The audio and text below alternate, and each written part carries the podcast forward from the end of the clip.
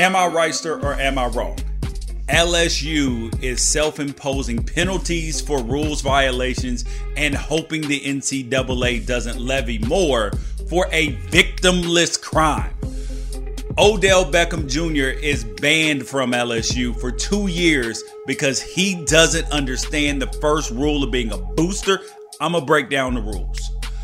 The NBA has a financial problem on its hands for next season.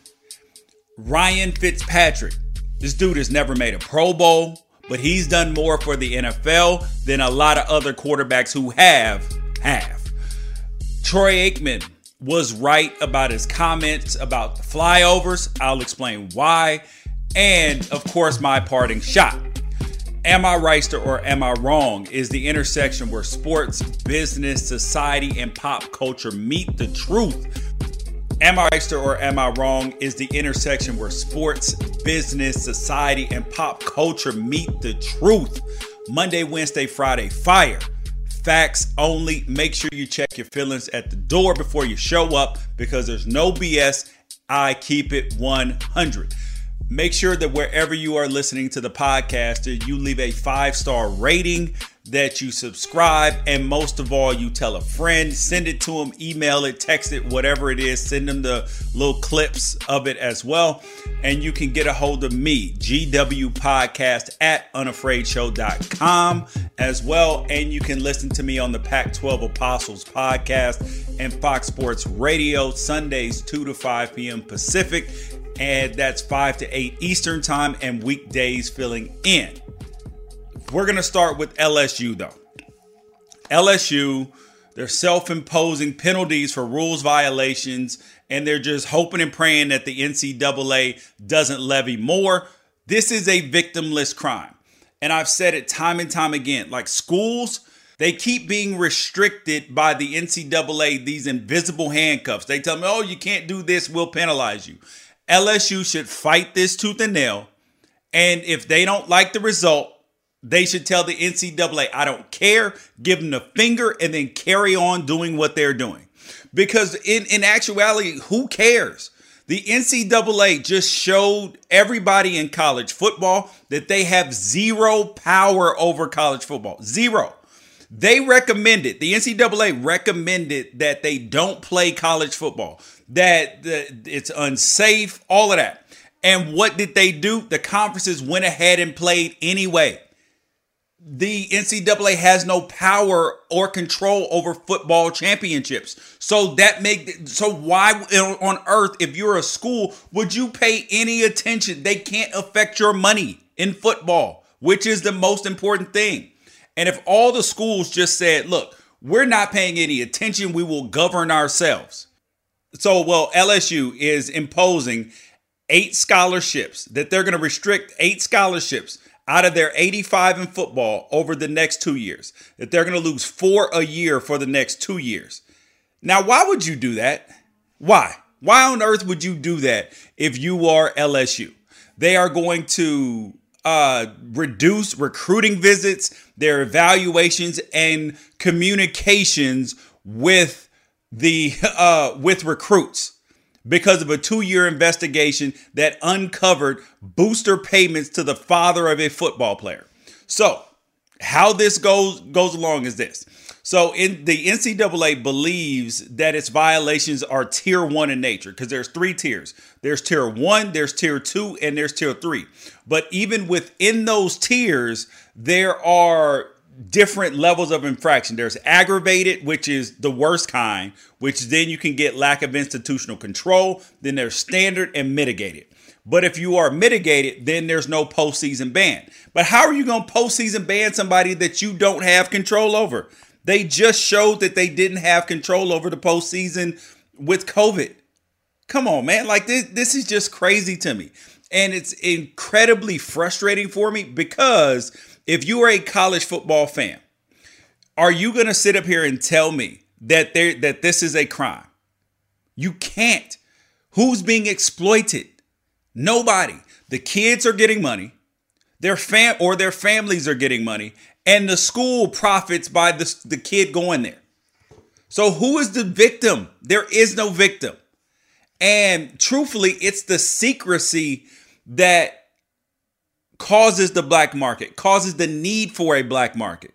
And truthfully, uh, the name, image, and likeness legislation is coming anyway. It, it goes into effect in Florida in January.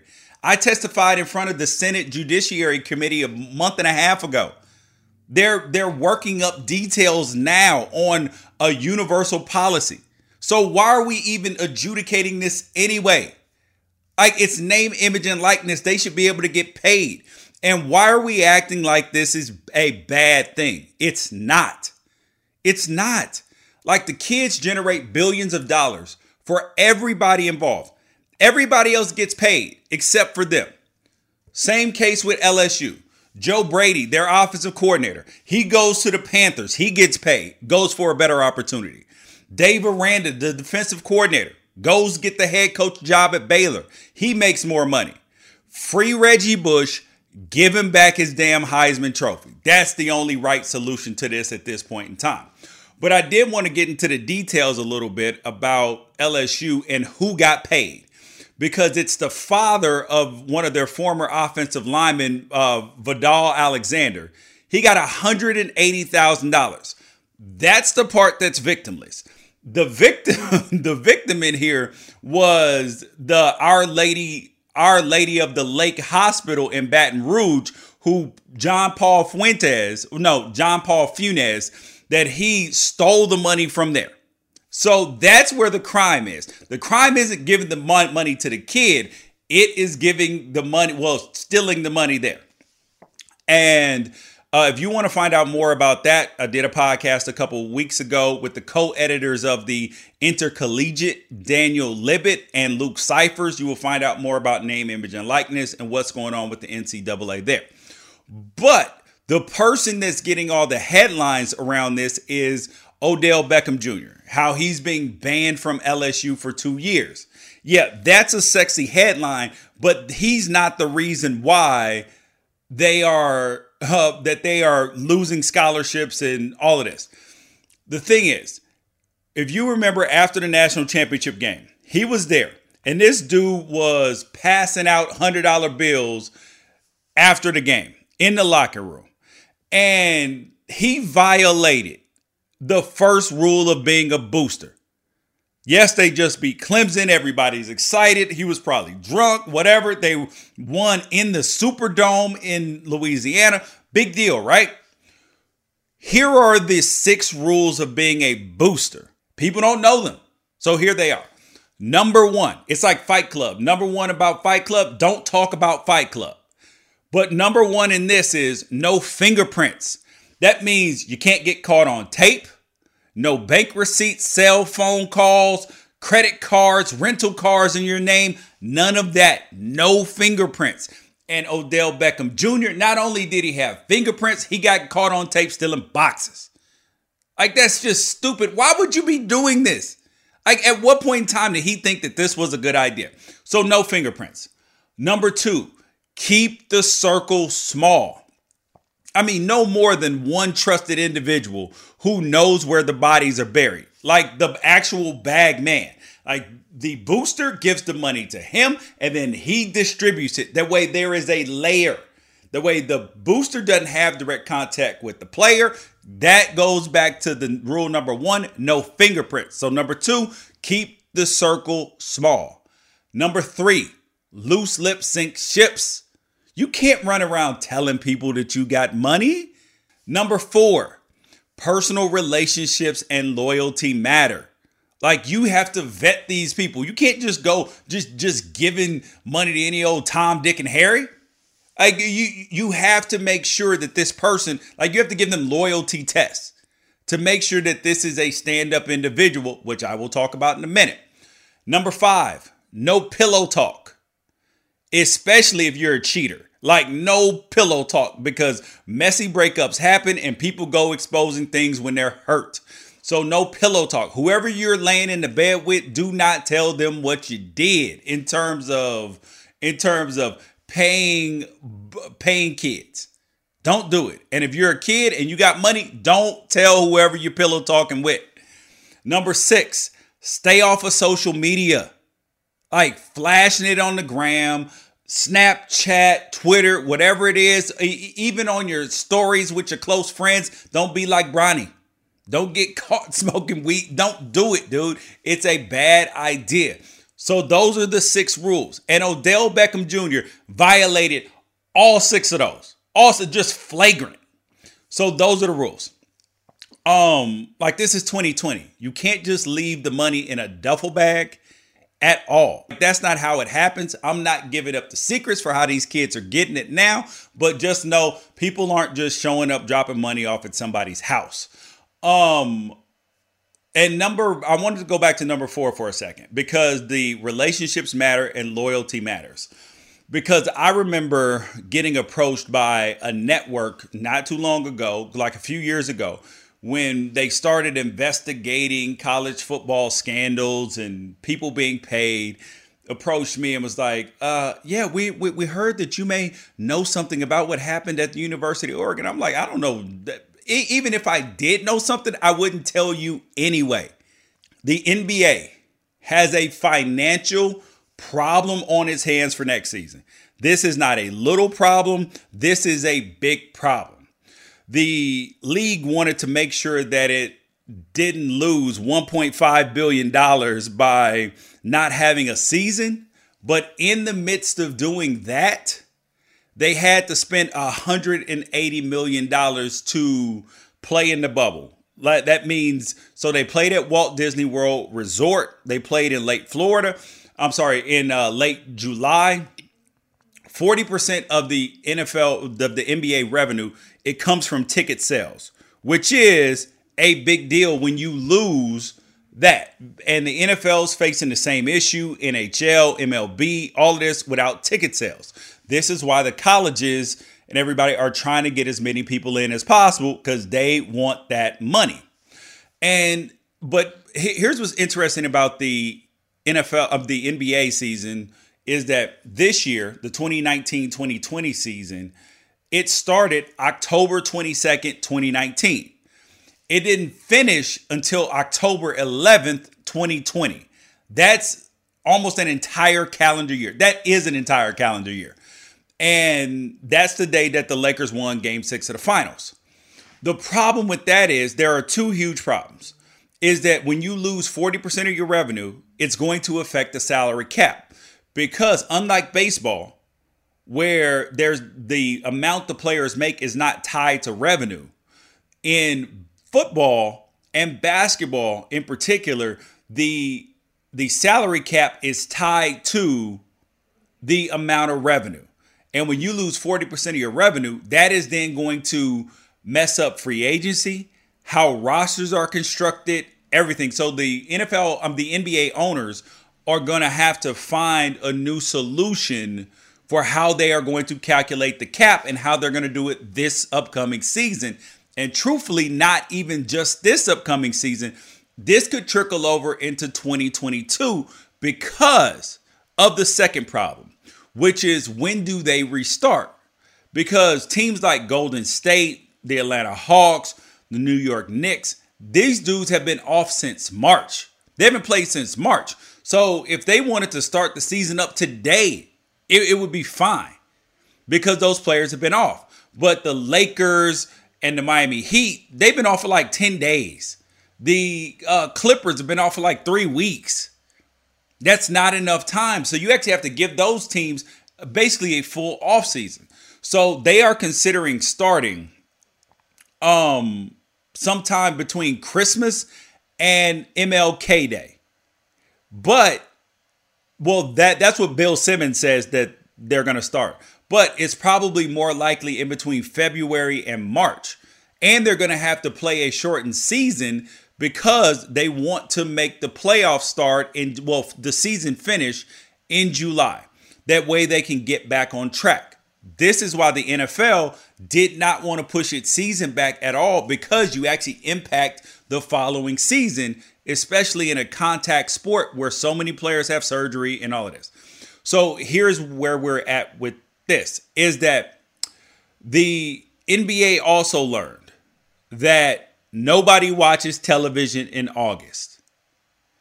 regardless of whether it's in a pandemic or not. And I went over this a couple podcasts ago because broadcast network television in prime time, I'm talking about ABC, CBS, NBC, and Fox, are down 47% this year. That's due to the same thing that the NFL, that the NBA suffered from. A, nobody watches anything in August. The NBA finishes up in June. People usually take their vacations in July and August, and then school gets back to uh, starting. But here's the other thing the NBA also ran up against uh, football, which started, and then the election, which has which hurt initially NFL ratings. Even in 2016, it does impact it, especially when you have such a contentious election and people are more worried about what's going to happen out in the real world than actually sports. That is not because of Black Lives Matter. It's not because of any of that. It's because of timing. And the NBA had the NHL, college football, uh, the NFL, which is the biggest, going on at the exact same time, and the, oh, and the MLB as well. Like that's a big deal, and that's why the MLB ratings are suffering as well because of the time of year and what they are up against. Hockey viewership down 60% from last year. Baseball's down a lot. Horse racing, everything as well. Uh, next thing up, Ryan Fitzpatrick he has been an absolute godsend for the NFL. And the dude has never made a Pro Bowl, but he's done more for the NFL than a lot of quarterbacks. 16 years in the league, eight different teams. He was playing very well for the Miami Dolphins this year, and he gets benched for Tua. And here is what he had to say my heart just hurt all day. Like it was, it was heartbreaking for me. Um, you know, and I, Flo kind of said what he said and said what he said to you guys as well. And that's the decision and the direction that the organization is going in. And obviously, you know, we've talked in the past, uh, me and you guys about, you know, how I'm the placeholder and this eventually was going to happen no matter, it, it was just a matter of kind of when, not if. And, um, it still just it it broke my heart yesterday, and um, you know it's a tough uh, tough thing for for me to hear and to now have to deal with. But um, you know I'm going to do my best with it. The man was absolutely heartbroken by what happened, and he admitted it. But that speaks to who he is. He's mentored Tua, who said it's like a father son relationship.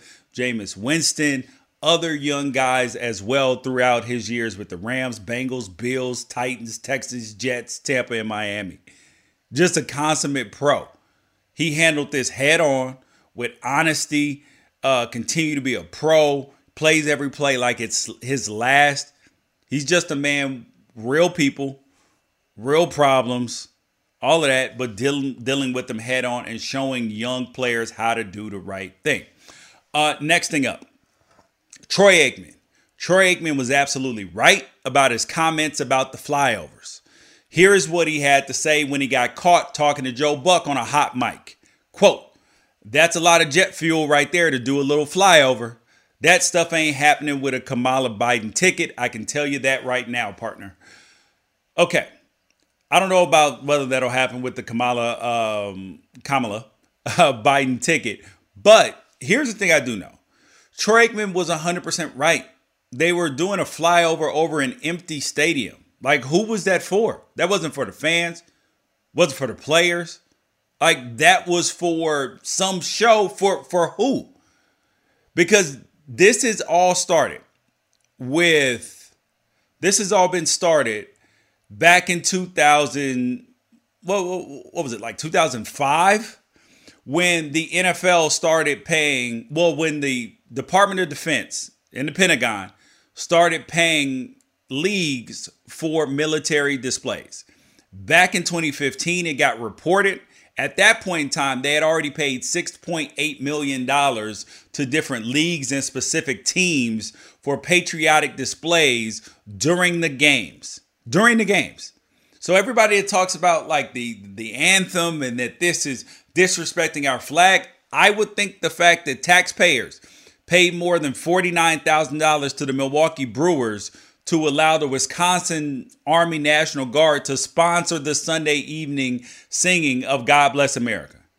The New York Jets were paid $20,000 to recognize two New Jersey Army National Guard soldiers as hometown heroes. And it's not just those teams, it was pretty much every team in every league. They continuously paid for that.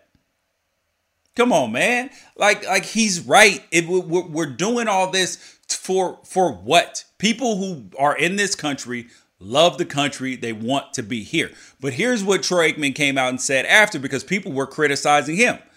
He said, I love a flyover, and it was odd to see one in, in mostly empty stadium but I am an unwavering patriot that loves this country and has always respected our flag, supported the men and women, blah, blah, blah, blah, blah.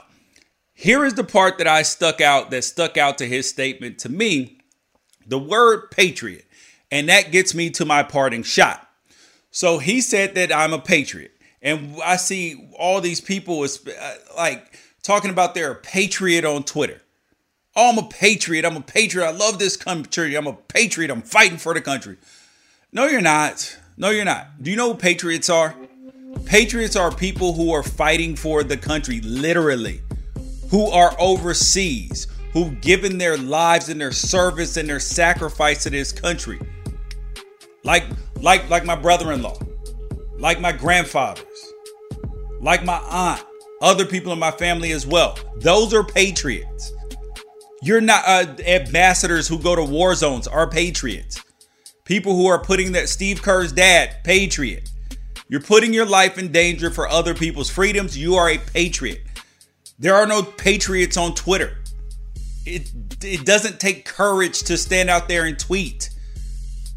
Oh well, oh people are against me. People are going to be mad. No, truly, it doesn't take courage because you won't lose anything somebody supports you somewhere you and the more outrageous you are the more fervent people are with their support so please stop just throwing the word patriot around um last thing up i want to talk super quickly. In the beginning of the podcast i used to say this ain't the place for the left the right snowflakes or social justice warriors. And I, i've been thinking about it and then my wife brought it up to me too. I just wanted to clarify because I wanted to make sure that this is a place where we can have open and honest conversations. Because people want to tell me, oh, stick to sports, stick to this. No, I have opinions and thoughtful things about other things as well. So I was saying that drop your labels at the door. And that's the point. This is I am Reister. Well, actually, well, I, am I Reister or am I wrong? I'm probably Reister. But if not, leave a comment, send me a message. Peace out and make sure you share. Catch you next episode.